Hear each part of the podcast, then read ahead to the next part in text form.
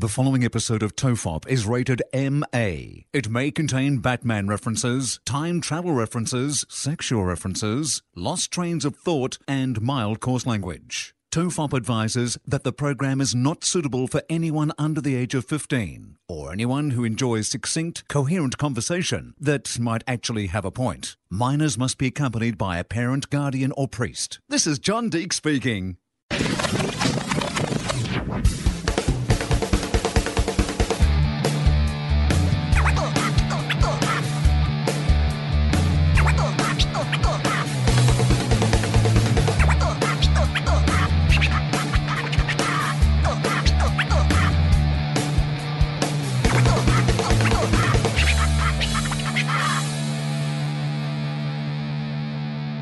Everyone relax. This is Tofop. I'm Charlie Clausen. I'm Wil Anderson. And are you Charlie Clausen or are you Louise Fonsi? because uh, I have uncovered a, uh, well, something, a, a doppelganger of yours uh, by the name of Luis Fonsi, who is a popular artist who happens to be like, I think the first. South American. Is he South American? Well, it sounds Spanish. Well, here's the thing, Charlie. We're going to find out more about Oh, Luis okay. Fonsi in this episode because uh, it is a Fonsi scheme that we have uncovered here because. Uh, Well, I mean, guy- I would say a sit on it, but I know you, I know you can't. Yeah, that's offensive to me, Charlie. That's offensive to people like How me. dare you sit shame me? Yeah, exactly. what that I the fact that I can't sit down. I mean, it's not like I'm not toilet shamed all the time by diagrams of people sitting down on toilets that I have to walk around in public. What? Where do you see diagrams of people sitting down on toilets? In the toilets that I am using at the moment because Oh, I have disabled. decided that I am disabled. Oh. Now I, I know that technically by the letter of but the they're not sitting on the toilets, are they? They're sitting in wheelchairs on those diagrams. Well, uh, so I've got a bad back. I've had a bad back for about uh, three months. As people know, we now stand to do the podcast. I don't know if it sounds any different, but uh, we are now standing to do the podcast. I like the energy of standing, to be honest. It's a bit like when you do radio sometimes. Some, when you go into those big radio stations, a lot of the times the host is standing. And I was a bit thrown by that at first, but I like it because you've got some energy into what you're talking about. Right, exactly. And it's for people who are like, you know, standing on a bus or standing on a train or standing on a beach about to kill an Arab. you know, like all the people, all the ways you'll be standing. So anyway, I've had to stand up for all this time. And uh, I, um, I don't know why we were talking about that. Why Because we, you used a disabled toilet. Oh, so I use the disabled toilet. So um, I have to lower myself because of my back pain onto toilets, which means that I have been using. Obviously, I check to see if there's anybody else who is more disabled than I am in the vicinity, and then I But, attack. but that can wait as well if you need to use it. right, but I understand that I am not technically.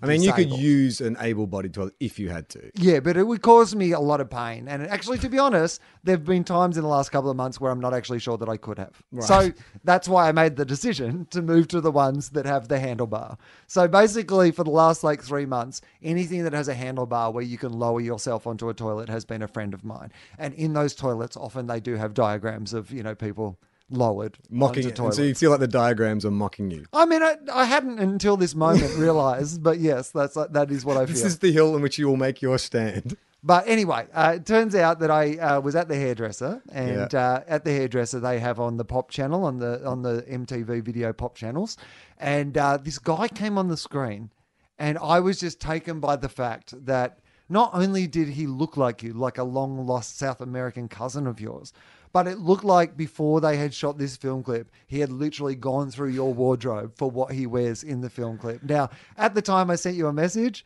and you were a little skeptical, like the the Louise Fonsi uh, phenomenon, the Fonz Phenomenon. Had not arrived in our public consciousness at that point, but you've since seen it, and am I right? Yeah, and it wasn't one of those things where it was slowly I've come around. As soon as you sent me that photo, I was like, oh yeah, I totally get it. Like he looks like a slightly chubbier version of me. He's Yeah. a he's a more he's a he looks like he enjoys paella. Oh, he looks like a guy who has just been carving it up in South America, wherever he's from. We're about to find out. Okay. Here we go. Turns Lu- out he's English. Luis Alfonso. So his name is Sho- Luis Fonsi is his showbiz name, Charlie. Uh, Luis Alfonso Rodriguez Lopez Clausen, born eight. Oh no, hang on. Uh, Lopez Cepero, born April fifteenth, nineteen seventy-eight. so Fonsi is his middle name. Uh, Alfonso. I yeah, so- his middle name, so it's Louis Fonsi. It's Yeah. like me calling myself Charlie Zav. Yeah, exactly.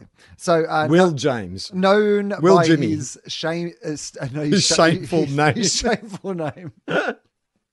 his shame name, as his family calls it, Luis Fonsi, is a Puerto Rican Ah.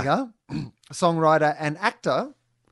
Best known. Don't point to me as if suddenly that makes the link like somehow legitimate. You're about the same age.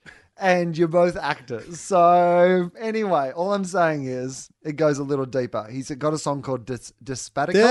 Despacito. Matavatabuba. Oh, I don't do that bit. Racist. Uh, Fonsi, here we go. Born April 15, 1978 in San Juan, Shit, we're literally like less than a year apart. Puerto Rico, the oldest child of Alfonso Rodriguez. I was the youngest. And Delia Tata Lopez Cepero. He has three younger siblings uh, Juan Rodriguez, who is a singer. Oh, okay. He's got a younger. Okay. Uh, Tatiana Rodriguez and Ramon da Salotti. Uh, growing up, Fonsi showed signs that music was going to direct his life. Fonsi or Luis? Uh, well, it says Fonsi here, Okay, but that must be that's like you know that's like his. Yeah, people know him as Fonsi. Fonsi, yeah. right? Fonsi showed signs that music was going to direct his life. As a child, he imitated the stars of the popular group Menudo. Ah, Ricky Martin's band, Right, absolutely. They were the Backstreet Boys. of- original boy band, South yeah, America. exactly. Menudo. Uh, and I think they predated New Kids on the Block. Even are Well, we going into Menudo Let's world? find out. Let's uh, get into some Menudo Menudo? Uh, Menudo was a Puerto Rican boy band that was formed in the 1970s by producer Edgardo Diaz. Menudo was also one of the biggest Latin boy bands in history, releasing their first album in 1977. How is this possible? Ricky Martin is 90. Uh, the band achieved much success, especially during the 1980s, becoming the most popular Latin American teen musical group of the era. So, was Ricky go. Martin in the original lineup? He must have been like twelve years old or something. Uh, here we go. Uh, Menudo's original lineup Oh, okay, right. consisted of two sets of brothers, Fernando, Fernando and Nefty Sallaberry, and uh, the Melendez brothers, Carlos, Oscar, and Ricky. Uh, Ricky does Also, not. the cast of Narcos. Yeah, Ricky does not have his own hyperlink. So I guess he was the least successful of the Menudo brothers. Uh, but back to Fonsi, because this is who I'm really interested in. After living in the United States for a mainland for a month, Fonsi uh, spoke English without a hint of an accent. Wow. It's almost like he was born in Australia, a twin, and taken overseas and given a new identity. Uh, he entered the Dr. Phillips High School and the participated Dr. Phillips. Uh, oh, sorry, uh, the, yeah, the Dr. Phillips High School, and uh, participated in a group called. Why would you call it the Doctor? Wouldn't it be like? I mean, you don't say. Like if you go, um, I went to Xavier College. You don't say the Xavier College. Yeah, okay. He entered Dr. Phillips High School and participated in a group called Big Guys. What? They sang at school parties and festivals. Oh, can you imagine? like you're at some 16 year old high school party, and then the big boys, what are they called? The big, Big guys. guys. come in and start doing a bit of a cappella. Well, here's the thing, Charlie. I hear you mocking the big guys, but I'm about to drop you some big guys truth bombs that are going to okay. blow your mind because Sure. the big guys not only had in their lineup number one song right around the world, Louis O'Fonzi. Uh, did I put it Louise Fonsi? I, I don't think Louis- it's Louise. Louis. Is it Louis Louise? Fonsi? Hey, has it got uh, on um, Wikipedia? Sometimes you press a button that says how to pronounce a name. No, Okay. it doesn't have that. Uh, okay, here we go. Um, not only in Big Guys was Luis Fonsi, but there was also another singer who went on to become a popular uh, singer who had Latin number ones around the world. No, this is in America. Oh, This is in America. In the Big Guys, there was not only Luis Fonsi, there was another guy. I'm going to give you an opportunity to have a guess. um, can like how famous we talking? Uh, at the time, he was a member of the most famous boy band in the entire world. Uh, was it from the? Was it from? Um, so how old would he be? NSYNC? He was from In Sync. NSYNC. Wasn't Justin Timberlake? It wasn't Justin Timberlake. Ah. So, who else do you know from the band NSYNC? uh, the um, uh, J.C. Chasez. Yep, it wasn't JC Chasez, No. Um, who's the big guy? The kind of hefty dude. yep, he's the one you need to know. Oh, really? Yeah. Ah, um, oh, he's got an Italian name. Yep. Uh, Dom DeLuise. Yes, Dom DeLuise. The members of the Big Guys were Luis Fonsi and Dom DeLuise. That's a little cannonball run bit for you. A bit of Dom DeLuise. Uh, in the Big Guys, uh, he was in the band with uh, Joey Fatone from Ah, Joey NSYNC. Fatone. Uh, in 1995, Fonsi enrolled at Florida State University to study music. He joined the school's choir. How So- come they didn't call him the Fonz? I mean, well, I guess because of the Fonz, maybe. Uh, full scholarship, uh, majoring in vocal performance, uh, and he was in the uni choir. He sang in a lot of choirs. So before he sort of Latin, sexy Charlie Clausen style stylings, he let's have a look at his career. So in 1998, Fonsi recorded his debut album, uh, Comenzaré. I will begin. Oh, well, literal, but okay. Uh, the record peaked at number 11 on Billboard's top Latin albums chart and contained the singles. Uh, oh, I can't say that. Is it a good translation? Uh, no, but Si tu quisieras, uh, perdo- perdonam. Oh, God, this is painful. No, sorry. One of them became an instant hit in Puerto Rico and across Latin America, with Fonsi conquering such markets as, oh, well, anyway, a lot of markets. Uh, his 2000 follow up, Eterno, was God, he's even been more successful. a gig in fa- 2000? Right. How old is this dude? As old as me. Well, I mean, he's as old at, at least as 39. Joey Fatone from Yeah, NSYNC, good which is old. But he, looks good. He looks good. Well, hang on. Here we go. All right. So let's uh, fast forward because he's actually got a lot of albums. Oh. Um, I think Despacito is like his Despacito. is like his tenth album or something ridiculous like that. Uh, let's look at his personal life. That's what I want to find out. Uh, in 2003, Fonsi started to become romantically interested in actress Adamari Lopez, who, as a Univision artist and fellow Puerto Rican, consistently found herself near Fonsi. What does That that mean? that seems that's oddly worded, right? Like whoever this is Wikipedia, I take it, right? Yeah, of course it is. Odd, odd wording. Uh, that same year, Fonsi released the song Found herself near him. Abrazar La Vida to embrace the life off the eponymous album. The song would later become one of Lopez's what does epon- favorites. eponymous mean again? I mean, I, I don't really know. To be Eponymous. honest. Uh, Second, everywhere? Does it first? mean everywhere? The album, does it mean? I don't know. I'm going to Google it. Let's what does find out. eponymous mean? Let's go in a deep Google hole here. Eponymous Sam. sounds like a pretentious podcast. Uh, it means oh, it means the, giving their name to something. So Okay. the the the album of the same name. Oh, right, right. it's a really fancy. It's like Metallica's Black Album. Yeah, Metallica, exactly. Metallica. Yeah. Uh, that was their Eponymous. Black Album, Charlie, as we all know.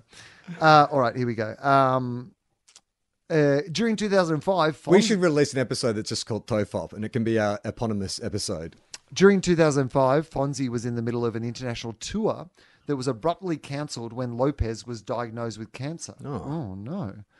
Fonsi promised to stay by her side, but didn't and went on tour. No. Uh, and- Fonsi promised to stay by her side and travelled with her to I'll only have sex with other people with cancer, just so it's fair. Travelled with her to Mexico, Miami, and Puerto Rico for various treatment and work related trips. She has been in remission since 2006, cured by the power of Fonsi. On June 3rd, 2006, Fonsi and Adamari Lopez were married Yay. It's a happy ending. in a religious ceremony in uh, Guantanamo, Puerto Rico, attended by many celebrities, including Joey Fatone. Joey Fatone. Still friends after all these years. Well, man, once you're a big guy, you're a big guy for life. and three other people I've never heard of. Would I have heard of him, or are they all Latin American? no? Latin American, as well as his brother, aspiring singer Jean Rodriguez. Uh, I don't even know. you suddenly clearing your throat. yeah, Jan Rodriguez. On November 8, 2010, they divorced. Oh. Oh, after all that, My heart are broken. Fonsi. and that's not offensive because they're the same person separated at birth. Fonsi and Spanish model Agueda Lopez. Hang on, how long's Oh, after? How long after on. the divorce did this happen? The supermodel hit the scene. and they're So- both and they're both Lopez's as well. I imagine she found herself near to him as well. I imagine marriage. that Lopez is a common name over there, but the fact that you've hooked up with two girls called Lopez uh, had their first child together, a daughter called Mikaela, in December 2011 in Miami. Okay, so hang on. He divorced his other Lopez November 8, 2010, and he welcomed his new child in December 11, 2011. Okay, well, that's, yeah, okay, all right, fine. Uh, no, something's going on. I reckon. they were married on September 10, 2014, after three years of living together. On December 20, oh, 2016, no. they welcomed their second Ah. child, a son called Rocco. So, no, no, Charlie news. didn't. She named his son Charlie. no, but there you go. So, uh, has anybody else noticed? Yes, everyone, lots of people.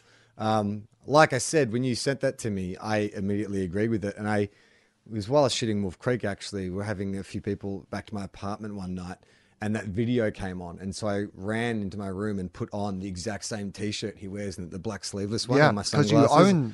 Own that exact same exact outfit. wardrobe, black jeans, black sleeveless tee. I mean, it's one of the best things, honestly. I mean, the, the the the fashion tone is like 1950s greaser I mean, with better hair. But honestly, he has the same five o'clock shadow as you. Yeah, shoulder tattoo. Like it's like um, you know, it's some TV show that's doing a parody of you, and they've got the guy to dress what their version of you is for this thing, and it's incredible. Like the best bit is he starts with this sleeveless thing, and you're like, yeah, that's pretty Charlie. And then at, later on, he comes into the bar in this red shirt, and you're like, oh my god, He's gone peak Charlie. this is like if he comes in in a trucker cap and a hoodie in a minute, then it was crazy. Yeah, it's funny when that video sort of started coming out. Uh, I was in Adelaide and I was hanging out with Fosdyke, and he wanted to take some photos of me, so he's got to use his references. Yeah. And in the photo, I'm wearing this red check shirt, and then that video went ballistic, and the Home and Away Twitter account put up a separated at birth photo, and it was me in my James Fos- my red shirt that Fosdyke had just taken that weekend, and then a still from the music video of, of Louise Fonsi in his red shirt. And again, I'm like, yeah, okay, I see it, I see it. Do you think now this is where it gets interesting? Yeah. Do you think that he's also seeing it? Is there Hmm. a chance that like because we've noticed it, and then Yeah. people like you said, But- Home and Away, which is a popular show worldwide, probably plays in I imagine in you know South America and Latin America somewhere, right? I imagine they play it over there with subtitles or something like that. Is there a chance? That Louise Fonsi is watching Home and Away, and his friends are like, you know, making fun because they're like, "You, you're like this." You look like the high school Away." teacher from this Australian Yeah. uh, telenovela. Yeah, maybe like Halloween, he goes dressed as Zac from Home and Away because everyone's That'd like, be "Yeah, it's brilliant." Look, I would. What I would say to this is that I see the similarities, but I think I have a fairly generic look. I look like a lot of people. I am pretty much. If you had to sort of like, uh, if you were to say to a police sketch artist, draw like an almost middle-aged white Australian guy, like I have just that kind of head and face, and I think that. Louis may look at me and think I look identical, but I think there would be a range of he could he would more likely look at someone like Colin Farrell Uh-huh. because I share a kind of similar look to that as well. There's just that sort of generic dark haired, almost middle aged kind of look that I have. well, maybe that's the thing. Maybe he thinks he looks like Colin, Colin Farrell, Yeah. but all his friends think he looks You like you, and, and you're the butt of the joke. It's like, "Ah, no, No, no, not the good actor. Nah. You look like the shit actor. yeah. Yeah, well, that's been uh, that's all I've got to bring to the Yeah. podcast. awesome, great, we're Yeah. done. Anyway, thanks for listening to Tofop. The, you have a couple of lookalikes though. You know, Gemma thinks you, you look like, and Amy gets really annoyed when she brings this up. She thinks you look like a young George W. Bush. I mean, that'd be all right if I aged Like, like him? George W. Bush. I think he kind of aged He's okay. aged right? quick since he got out of office. Have you seen what he looks like now? He looks like a Muppet. No, I haven't actually looked at what he looks like. We're talking about George W. W. Bush, right? Yeah. Yeah. Okay. So let's have a look and see how this goes. Let's uh, images of George W. Bush. Look, I mean, look, he's he's a bit goofy looking. I will say that. Like, um, I think she's with the brow. You both have that kind of. Uh, you've got that strong brow. You look a bit like you look a bit like that American Eagle Muppet from the Muppet Show. I mean, I'd be fine. With, I guess if I aged like a eagle muppet, I guess that's fine. Like I often think about that because I'm getting to a point where I can certainly see my face aging. Like when we, I mean, rapidly in front Yeah, of me, like an avalanche. Every moment. you just stare in the mirror and just Yeah. features just co- I mean, I in front of your literally, face. it's like a time lapse photo. Yeah. Like I can see it happening in real time, me just getting older. I've had to stop looking in mirrors. People think I'm vampire. but it's um, because we're just going in the 10 years of Gruen and uh, we're about to have a 100th episode. And so they're um, collecting sort of, you know, historical Archival. photos and stuff as well. And it really is like, I'm like, oh God, I look terrible. Mm. Like, I really, now, well, compared to what I looked like 10 years ago. Well, I guess yeah, it's because I see you, see so me all the much. time. I, it's, been an incremental Right. decline in my eyes. Yeah, but when you look at photos of me from 10 years ago, you're like, what happened to that guy?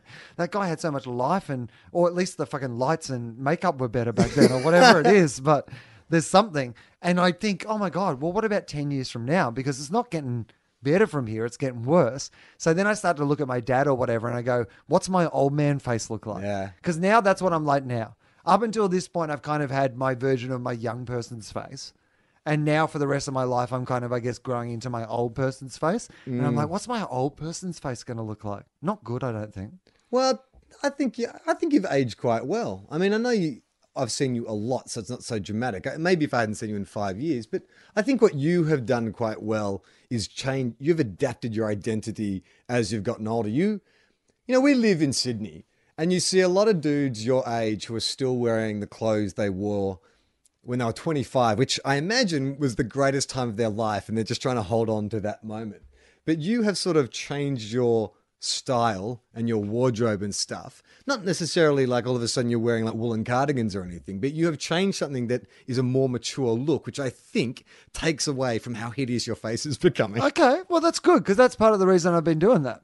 So that makes sense. Also, their haircut. Yeah, I, I feel like if I can distract from everything that is between where the hair finishes and where my like neck begins, like that's not my prime area now. But if you can just kind of, you know, look at the, yeah, both sides, I'll be fine. Yeah, maybe you should just wear a burqa.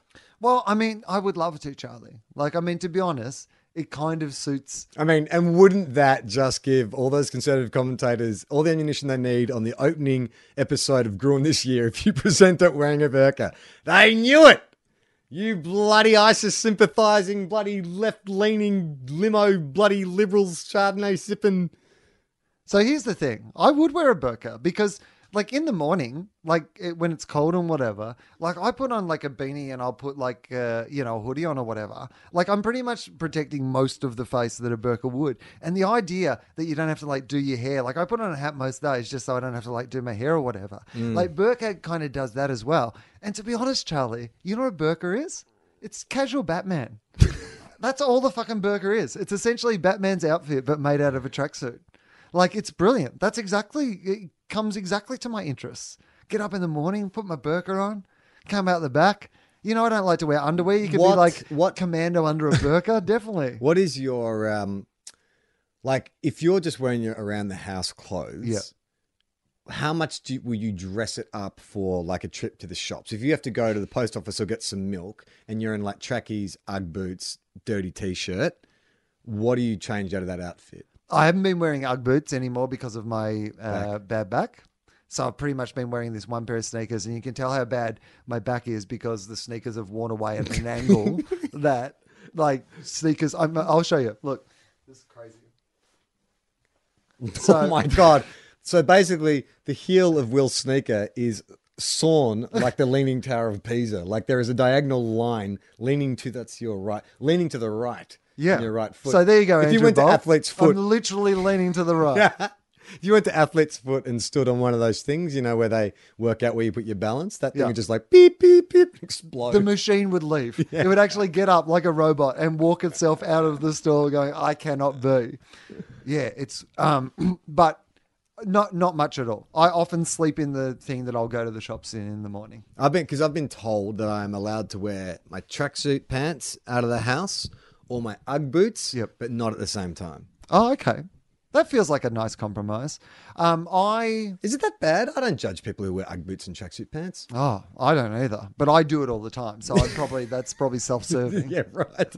People are And probably You're not looking judging in me. mirrors anymore. No, exactly. I don't look in mirrors. I mostly, but I, I, I mean, we've talked about this a little bit before, but I have certainly got to the point where I pretty much wear the exact same thing every single day. I honestly don't think about like the idea that I would buy something that doesn't kind of look like the stuff that I already have. Yeah. I'm just beyond that.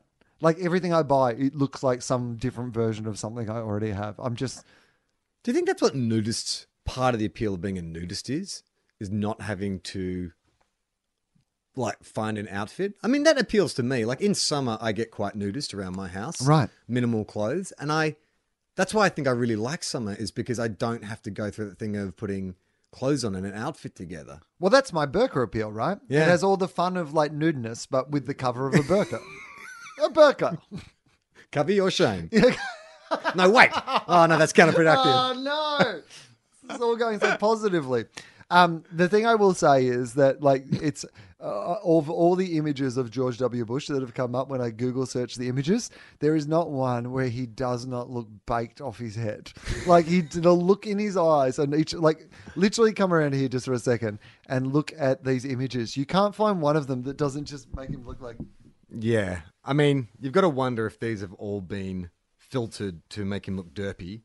But he does look derpy. Right? Yeah.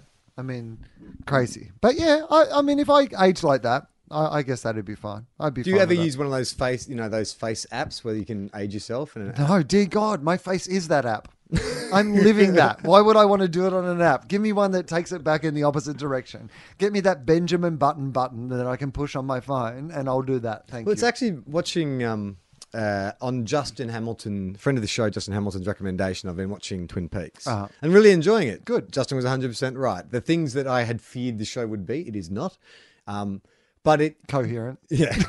understandable. But it is one of those things where Jem and I have both been. We've been watching this show, but we've been watching it with our phones in our hands, immediately going to IMDb and looking up what the people looked like 25 years ago. And it's this weird thing of we say it's like it's almost like time travel because you know you haven't seen this world or these people since that show was on the air, and now you see what happened. It's like oh my god, you I haven't had the Wil Anderson contact hours. I've seen them slowly get to that point. I'm like oh my god, that's what Shelley looks like now. Oh my god, that's what Peggy looks like now.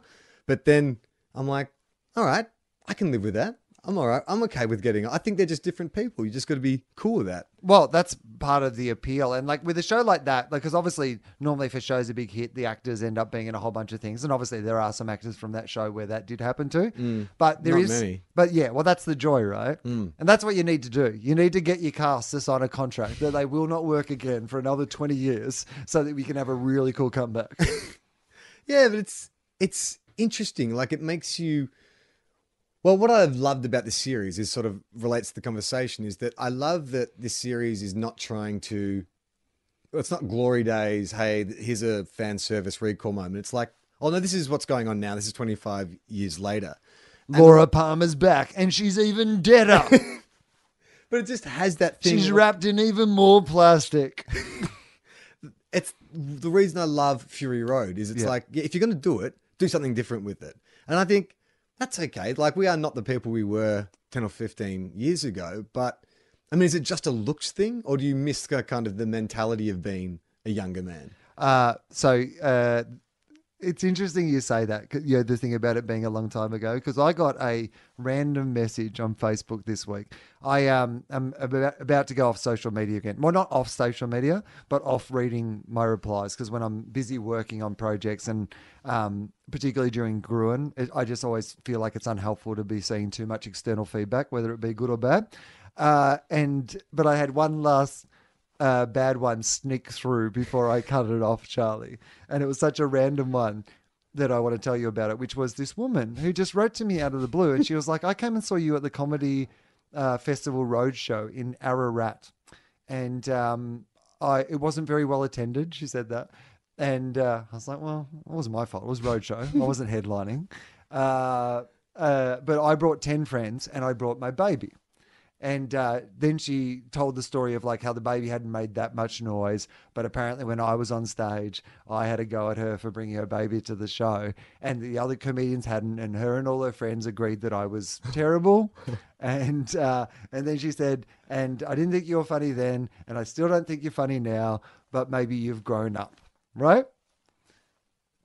I- I went on the Comedy Festival Roadshow to Ararat in 1999. Have I grown up since then? A, I would hope so. But B, to lady who wrote to me from Ararat, your fucking kid has grown up. your kid's an adult now. Your kid's old enough to have their own kids and take them to shows. Where did that come from? Where did that come from? Where did that like this? I mean, Was it in response to something you'd said No. online? It's just out of the blue. out of the blue? Here's a fucking hit. For, here's, here's a hit from the 90s. Well, Here's something that happened like 18 that is years bizarre ago. that she's been sitting on that for 18 years. And you know what? The amount of times like your name must have come up in the last 17 years and she hears it and she's Horribly. like, oh, I've got a oh, story. I've got oh, a story yeah. for you. Yeah. All I did was take my small child to a comedy show. And because here's the thing, of course, I don't remember this, but I, I, I never had a period of my career, even when I was two or three years in, where I ran, went around intentionally trying to make, you know, people with babies feel uncomfortable about being at a show. So I'm guessing what would have happened, but I imagine the baby was making some noise when I was on stage, and my way of dealing with it was to, Make you know, fun of make it. fun of that, right? Which is just what you do in that situation. Now, it was a long time ago, and you know, back then I may have done it in a way that was clumsy or it didn't work properly or whatever. But my intention never would have been to actually, you know, where are the fucking babies at? Who brought a fucking baby? Fuck babies and fuck people who have babies. No, don't fuck babies. No, I mean, uh, fuck babies in the not literal sense. Yeah, I mean, don't fuck him, but fuck him.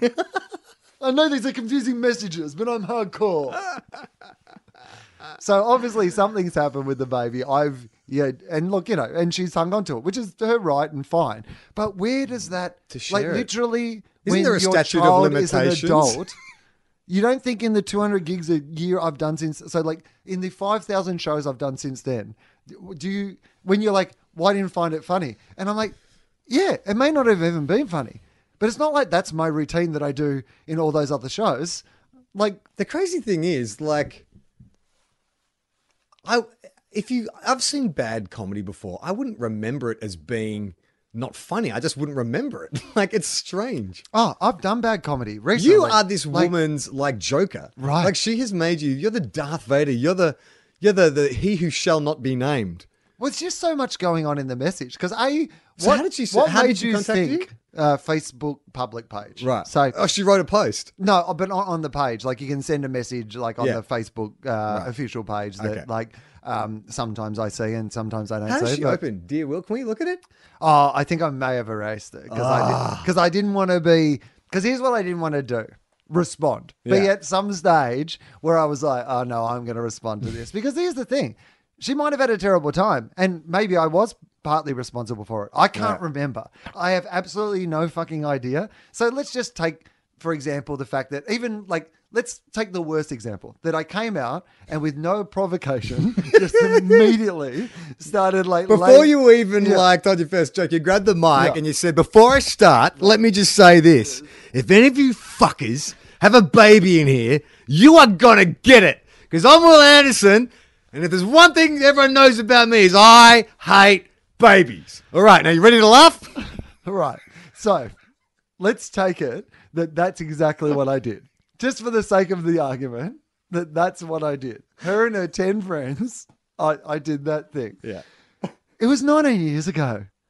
Like, like, so firstly, I'm happy for you to go, I'm never ever going to support that person or watch that person or whatever again. That's a totally legitimate thing that you are allowed to do. And, mm. you know, fair enough. But what happens after 19 years that you suddenly just go, no, no, no, no, no? Like, because I've been available for you to, if you're angry at me Yeah. and you want me to know that you're angry at me, there's been an opportunity over those last 19 years for you to express that. It just feels so randomly out of the blue. And then that sort of thing of going, I didn't think you were funny, and you're not funny now, which again is fine. That's I, I literally, you know, you're allowed to think that. Yeah. There's plenty of people who like me who think that, so it's it's fine. Um, but but then to go, but maybe you've grown up. What response was she like? Was was there a What? point where yeah, where? where? what could I have gone? Actually, you're she- right. I she- have grown up. She's trying to, yeah, she's thank trying. you, thank know you very is? much. She's for- trying to lead you. She's trying to lead you to that response. Right. Like, what she wants in her mind is for you to say, "Hey, whatever your name is, I've been thinking about that time every moment. you- yeah. On, on, I have not And stopped was- thinking about it since the moment it happened. It was the folly of youth. You know what it I was? I was Icarus. I flew too close to the sun. I was young. I was maybe a bit full of myself. I used Yeah. to drink a lot more when I performed back then. a lot then. more. That's not true though. But but yeah, no, I hear what you're saying. drink just Yeah, as I much just today. Drink as much and make as many bad decisions. It's But what she wants I've you, learned nothing. But she wants you to say is, "I've thought about it. I feel terrible. Is one if there's one thing I could take back of my entire career in comedy, it's that. But I've grown up, and I would like to say." I'm sorry if you would be so gracious as to accept my apology. She's trying to lead you to an apology. but I, I, it would be an insincere apology. She wants you to have hindsight to Right. look back and go, "I'm a I'm a different man." Well, I would hope that I am a different man. Like, I mean, I hope that I handle that. I mean, in fact, uh, there's a very uh, uh, regular listener to our shows Mm-hmm. uh, from Adelaide who brought, uh, who asked me online one time. I said we couldn't get a babysitter for tonight. Yeah, you're going to be cool if we, uh, yeah, bring our baby to the show. And you wrote back, you said, Do you know who I am?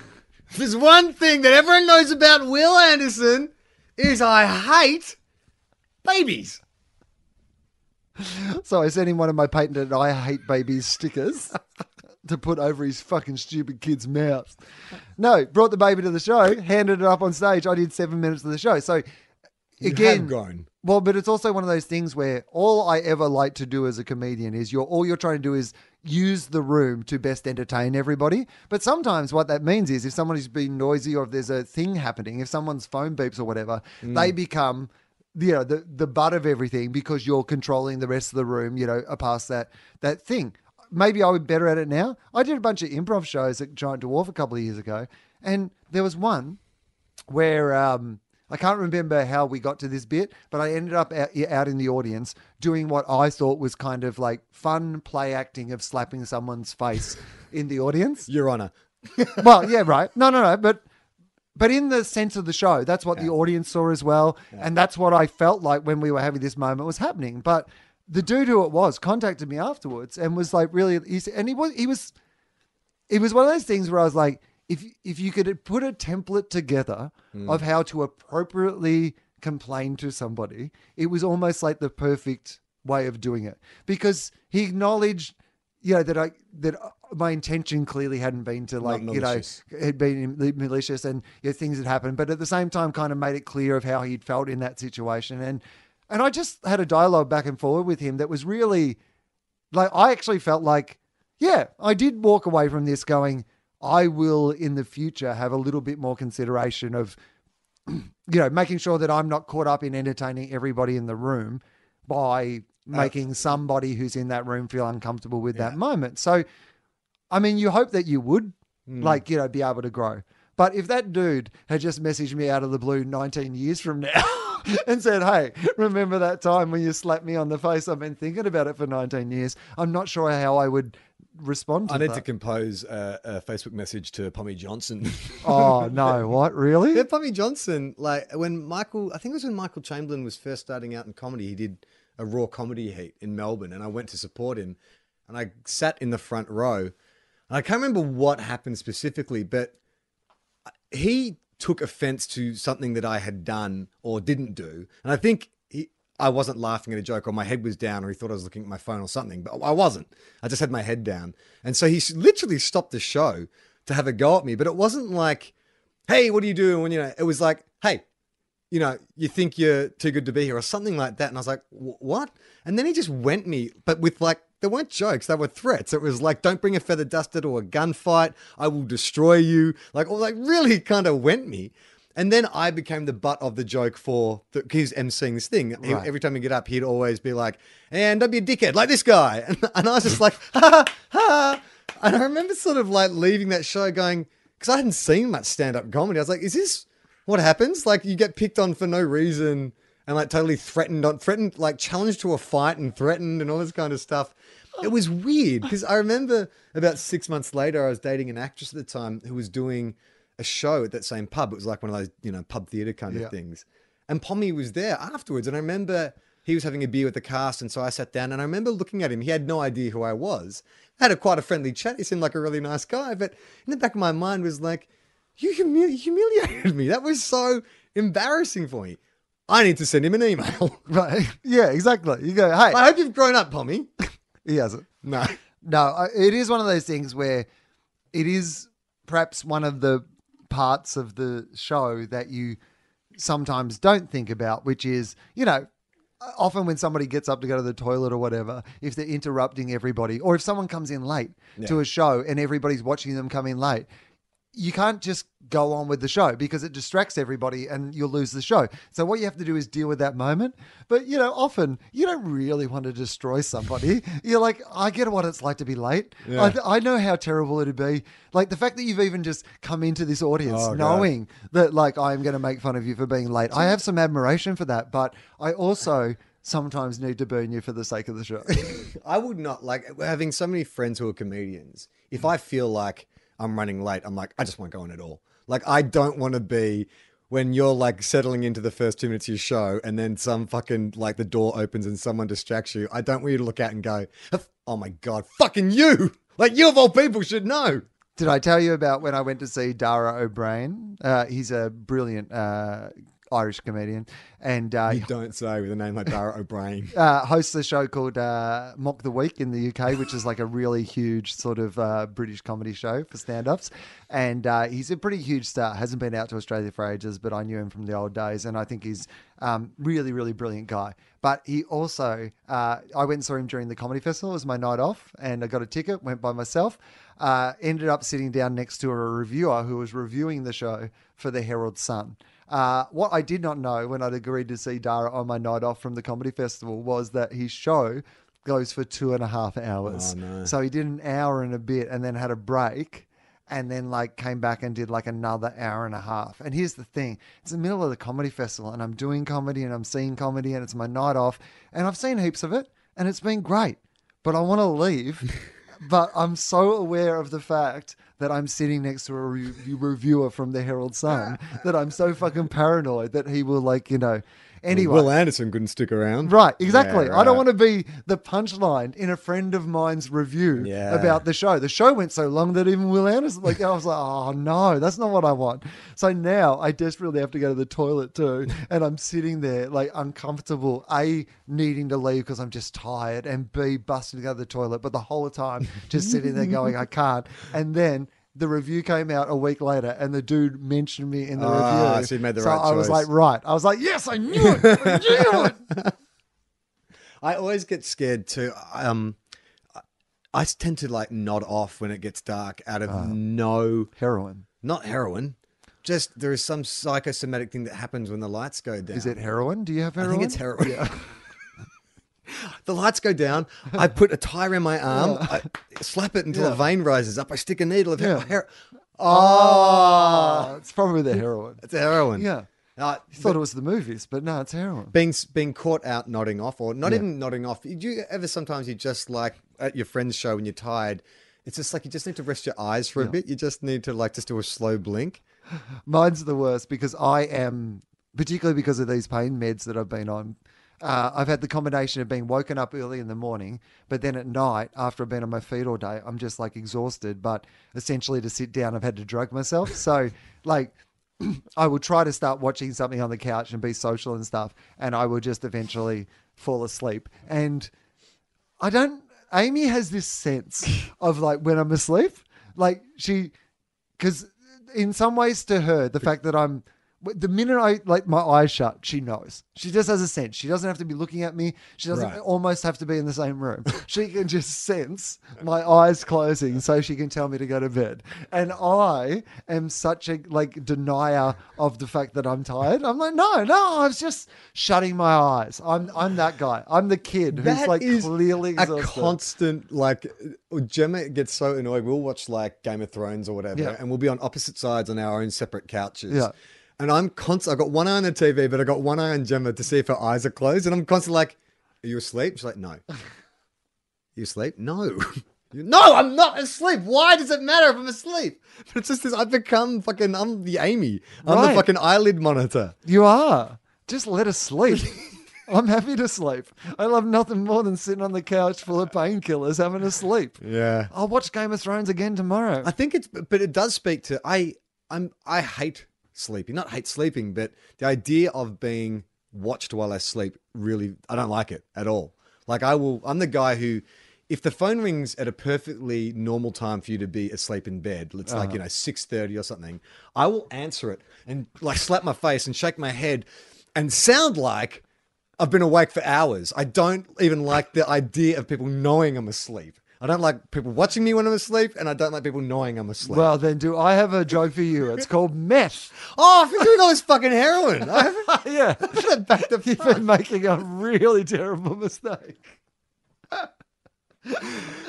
yeah, that's interesting to me. Do you enjoy sleeping in general? Like, are you a person? I love sleep, Right. but I'm a light sleeper. Okay. And the slightest kind of like whatever, as soon as I'm awake, I'm awake. Like Jem's a real slow riser. She takes her time to get up. Yeah. Whereas as soon as, because where we live, it's quite noisy. So we get traffic noise from probably about 6.30, 7 a.m. So I normally wake up with that. And then it's just like, I have to sort of work out. I generally now I've got my routine. Like I'll do some, I'll go for, take the dog for a walk or I'll meditate or, or whatever it is. But it's not a pleasant way to wake up. like it is like I'm awake and suddenly um, all my senses are on and like I have to do this, do that. I've resisted. I used to grab my phone and start like mindlessly scrolling through stuff. But I've now I have this rule where I don't look at my phone for the first hour when I wake up because it just I don't know, just fucked my head up. And so the times before and before I sleep, I don't look at my phone. And uh, within an hour of waking up, I don't look at my phone. I try to give myself a more, a deeper sleep. Yeah, I think that's a good thing. I wake up uh, the well, so uh, our cat Ziggy uh, will wake me up normally about five thirty when the sun sort of starts to come up. He'll decide it's time for breakfast. Now you can ignore him. You can shake him off if you're determined, but because he'll just he'll meow. He'll just meow and meow What and time meow. is this roughly? 5.30, 5.36, you know. I'm, to be honest, that's kind of the uh, the, the time where I'm for you to starting to yeah get up in the morning anyway. But so it's it's me deciding. Okay, well, do I just get up and do this um, and feed him and then I'm up, or do I try to like shake this off? And it'll depend normally on how uh much, how deeply Amy is sleeping. If it's annoying her, I'll probably get up and feed the cat and then I'm up. Like, I wonder if if Gemma fakes sleeping next to me because sometimes, like, I will lie there and I'll shuffle about and I'll get up and I'll get changed or whatever, and she manages to sleep through all of it, or at least she looks like she does. Well, this is the thing. I can't tell if someone's asleep or not asleep. Whereas, like, Amy can clearly tell if I'm asleep or not asleep. Like, if, you know, Yeah, like I'm- I the don't difference know. between having my eyes shut and being asleep, she 100% knows which is the two. Whereas I. I couldn't tell. Like if you had your eyes shut and you were lying on the floor, you could be asleep, you Or could be dead. dead. You could be dead, and I'd be like, "Oh well, I guess Charlie's dead." Time to get a new host. anyway, Justin, what are you doing? Yeah, it's weird. I've never thought about it, but you're right. I can't. I don't think I can differentiate between sleep or rest. I remember once when I used to live in St Kilda. Uh, I walked. Uh, I lived. My flat was right opposite um, St Kilda Gardens, and so there's often a bit of foot traffic there at night for whatever reason. Sure. And I remember um, I was leaving for work one day, and I took the shortcut through this alleyway behind the, the building block. And there was a guy, and his car was parked, and he was having a little nap. You know, he's leaning back in his chair, his eyes were closed. And as I was like, "What?" Close to the car, a woman popped up from the passenger seat. oh, really? I thought he was asleep. Wow. He wasn't, I mean, I guess he wasn't. unless they were both asleep. She had Yeah. a head in his lap, Well, I mean, that's the thing. They might have just been having a nap in a car, Charlie. Or, and so she was just wiping like drool from her mouth when she sat well, up. exactly. I mean, you know, when you've been sleeping on someone's lap, often you've been drooling. Hey, speaking of that uh, form of uh, world, Okay. uh, I watched uh, the first episode of The Deuce. Have you? Do you know? Oh, that's the new, David Franco, James Franco, Yeah, James Franco. Maggie Gyllenhaal. When was has that been on already? Uh, Foxtel have got like a on on Oh, yeah, demand. yeah, There's yeah. a watch the first epi- episode preview thing. Is it good? It's a. I mean, I don't know yet. It's porn, right? Well, prostitution at the moment. Like it might be Oh. going towards porn, Right. but at the moment it's prostitution. And uh, the thing that I like, the well, James Franco's playing twins. What? So yeah. That sounds very James Franco. Yeah, doesn't it? very James Franco. And Yeah. I, I was fine with it until there was the moment where they were having the conversation at the bar. And then I was just like, don't know. Not pulling this off. Don't know if you are. I just feel like you're a bit too into the fact that you're talking Allow to me to be. Franco. yeah. That's not good. It's not good. It's about as good as that joke, guys. Uh, not good. I just told you that joke so you had an understanding of how not good it was. Don't go too harsh on me, or in 17 years I will write you a letter about this episode. That's a very good point. Sorry, I apologize, and I've learned a lesson. I think I've grown up. I feel like I've grown up. I really do feel like I've grown up. when your up. face is completely collapsed in on itself. Uh, so uh, Maggie Gy- Gyllenhaal Yeah. it, her role is like I mean, there's a lot of her kind of you know naked in in a not very flattering Yes. sort of way. Like I mean, it's a very gritty role Right. of hers, and yeah, she's I mean, Authentic. yeah, it feels like I mean, it's one of those ones where after having watched the first episode, I was still not sure whether I was going to like it or not. yeah. But yeah, it was.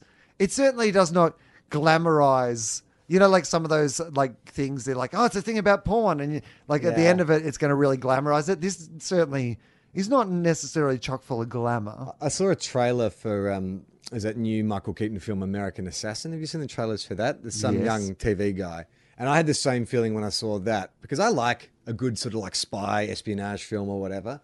Um, but the opening scene of the trailer is like him at the beach with his girlfriend, and they're both impossibly hot, and he's like got a six pack. I'm like, ah, that doesn't feel real. I don't know that American Assassin would be super hot like that. Do you? Well, I mean, but he becomes an American. Like, Yeah, no, but is it one of those things where they take like he was like the high school's quarterback or something, and they teach him like assassin tricks? well, I, I think his girlfriend was killed in some like you know political thing, Right. And so but then, she's really hot and she's in a bikini. Well, from what I saw of the preview before I saw it the other night, so this is all I'm going from. But uh, feels like uh, girlfriend uh, killed in some sort of you know political Terror- bomber terrorist terrorist attack. attack. thing, and then he decides that he's just going to go and kill the people responsible. Oh, not for not not sanctioned, Oh, and right. not some dude who's trained in that way. So Right. I get the impression that he kind of He's like a renegade. Right, he's like, I'm going to go and kill this motherfucker He's who Lorenzo killed my Lamas. girlfriend. Right. But then the government picks up that he is uh, a guy who's going to go and do death this, wish. and they're like, "Hey, dude, While you're at actually, it, eh? we have Firstly- got a backlog of assassinations.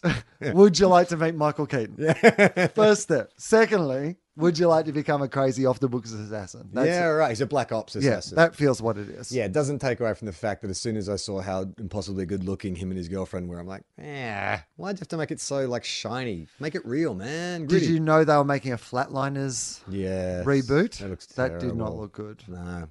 No. I mean, I don't think the first one is that good, to be honest. Yeah, but that's why maybe the second one could have been good because yeah, right. sometimes when the concept's good but the movie's not so brilliant, like you can kind of go, let's make a better version of. Well, it's no spoilers, but what did you think of it? I've heard good things. oh, well, uh, I loved it. Oh, really? I thought it was fantastic. I was not expecting that. Yeah, Huh, really? yeah, loved it. Huh. I thought it was. I've been trying not to watch stuff because I want to get like surprised. Yeah. Well, uh, surprise, the clown did it. Ah! So, Spoilers! spoilers. The clown did it. Uh, so, as we talked about on the previous episode when we talked about it, um, Talking uh, about it yeah, it. and it. Italicized. Yeah. It, trademark. Stephen King's It. When we talked about Stephen King's Yeah, It, good. the miniseries. No. Well, that's what we did talk about. Oh, we did, yeah. We talked about the miniseries. Okay, sorry, I take that back. Sorry. Retracted. uh, yeah, so uh, we talked about the idea they're going to split it into two movies. And Yeah. so this movie only really tells the story of the kids the first time that they The encountered it. Yeah. And it benefits greatly from that. the separation. Yeah, it's it's Stand by Me with scary clowns, or it's like you Yeah, know, cool. yeah, it's really, really. I mean, I enjoyed it a lot more than I expected that I was going to enjoy it. I've been reading really good reviews. yeah, there's um the CGI.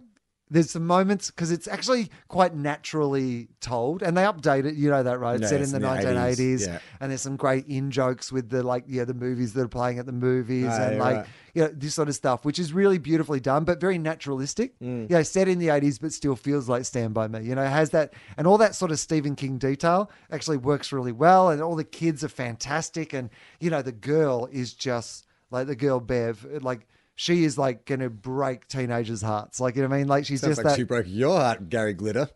Well, uh, spoilers. No, uh, they managed to do. I think without giving too much away, one of the great things that they do, and this is, I think, where the movie is at its best, is they manage to portray a girl who has been unfairly sexualized by you know her family. That's not you know. I mean, again, if you Mm. Read the book. read the book or see the miniseries Yeah. or you know whatever, but. um but also show two of the young group, you know, falling in love with her in a way that manages to do all that without ever sexualizing the actual actress Hmm. to the audience. Right. It's so deft because to be able to sexualize her to you know those two very different ways but not show us that in a way that makes us feel like we're complicit in it Yeah, so yeah. that's why you can say like this is how good a job they've done with her and she's done as well you can say she's the sort of girl that every teenage boy will fall in She's- love it with looks like Molly but Ringwald. she's not the sort of girl that you know, like it's not like one of those. It's not like Transformers. Yeah, it's not where they're like Fox. she's nearly legal. Yeah, yeah, yeah. Wink. Yeah, yeah. It's not like that at all. You know, Yeah. she's not portrayed in a way that sexualizes her to older members of the audience, which again is just one of those things where, Well, that's like Stand By Me, right? And just done in such a great way. oh, cool. Um, you know, it's not perfect. There's the CGI um, becomes a little hyper real. Like you, you, you would have loved to see them do a couple of things with. Practical you know, effects. practical effects that would have. But you know, in a general sense, I really liked it, and it certainly made me look forward to the the second one. Yeah, I, uh, I think I said last week I'm I'm listening to the audiobook at the moment, and like it's, it's literally I can't I think it's like f- almost fifty hours, and it is so dense. Like there's so much story to tell. There's no way you could do that flashing forward and back and do it in ninety minutes. And and the other thing is, is you know how we were like y- y- in the first one we were just like, uh, do they float about the balloons? So firstly, they don't ask if the balloons float. Spoilers. If anybody was going for that moment, uh, there is not that moment. But the whole idea of why floating is important to the it mythology is explored really well in this Okay. movie as well. So All they right. do. Stop a great... telling me stuff. No, that's it. I, Oh, won't, I won't tell you anymore. Okay, That's right. it. That's That's it. it.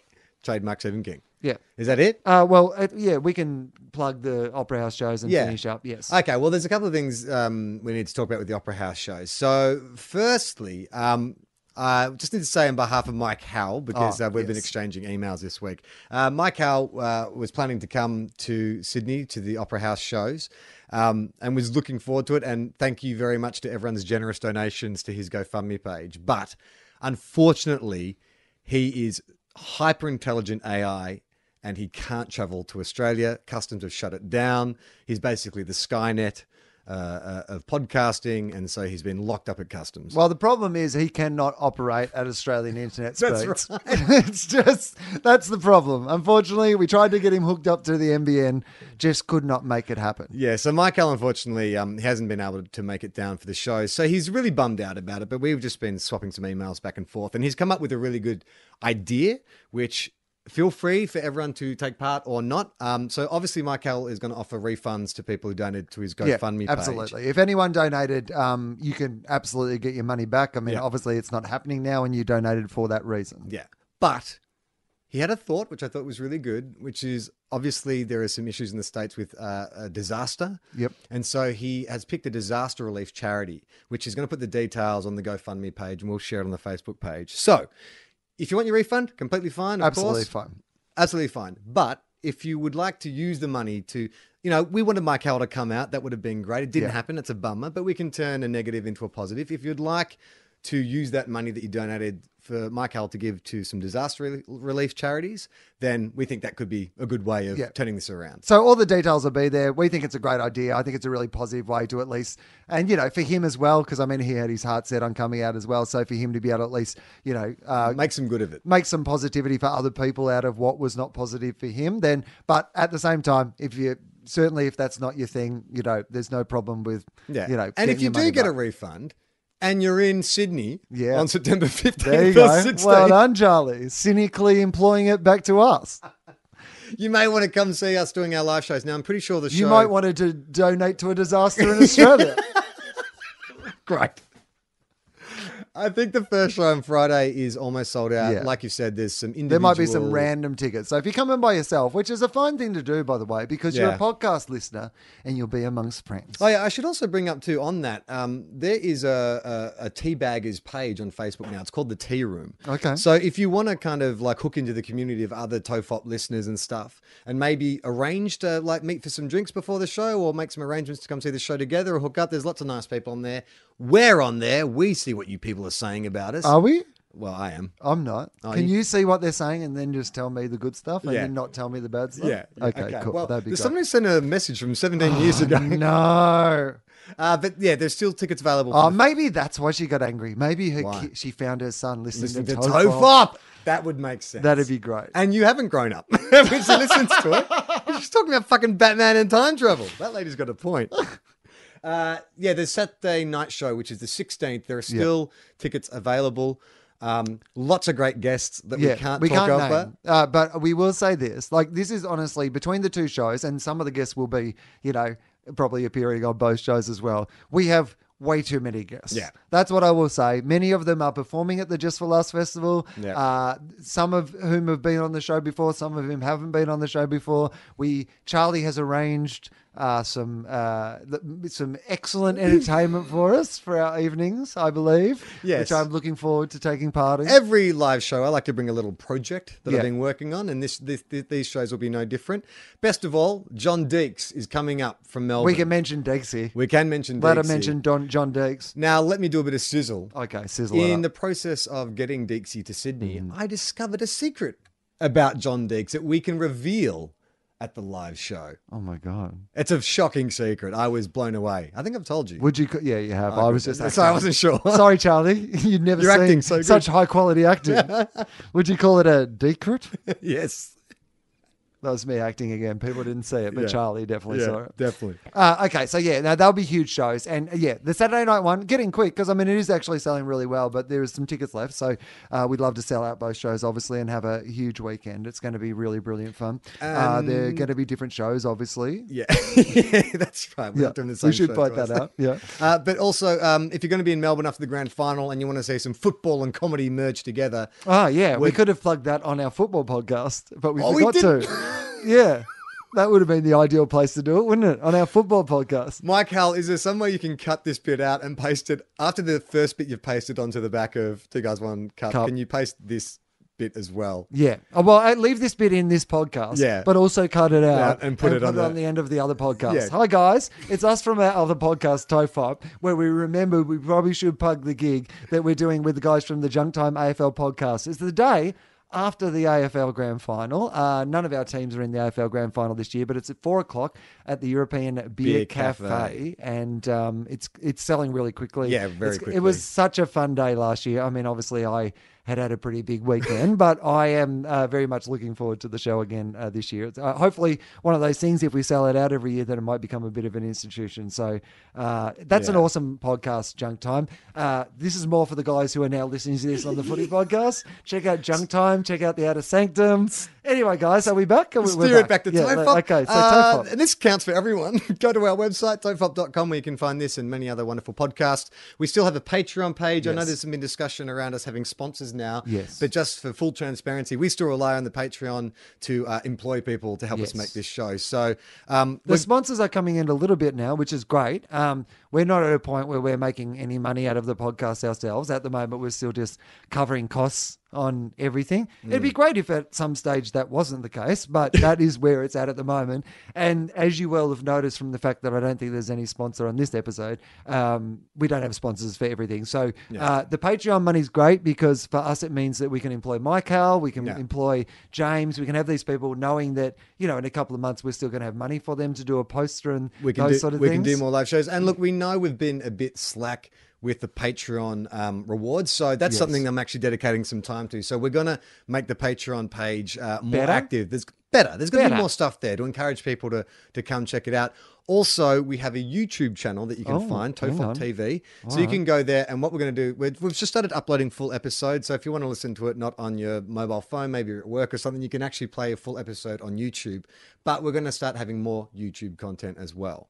Okay. And that- the Patreon helps pay for that as well. well, exactly. So what we're saying is, please support us on Patreon. Don't think because we finally managed to get us like a fucking one watch sponsor that we're rolling in it. We're not. Well, we're fine in our real life, but for the podcast, we, you know, um, all the money that we earn from it, it just obviously helps us, you know, do it more regularly. Yeah, pay for our mistakes. I'm Charlie Clausen. I'm Wil Anderson.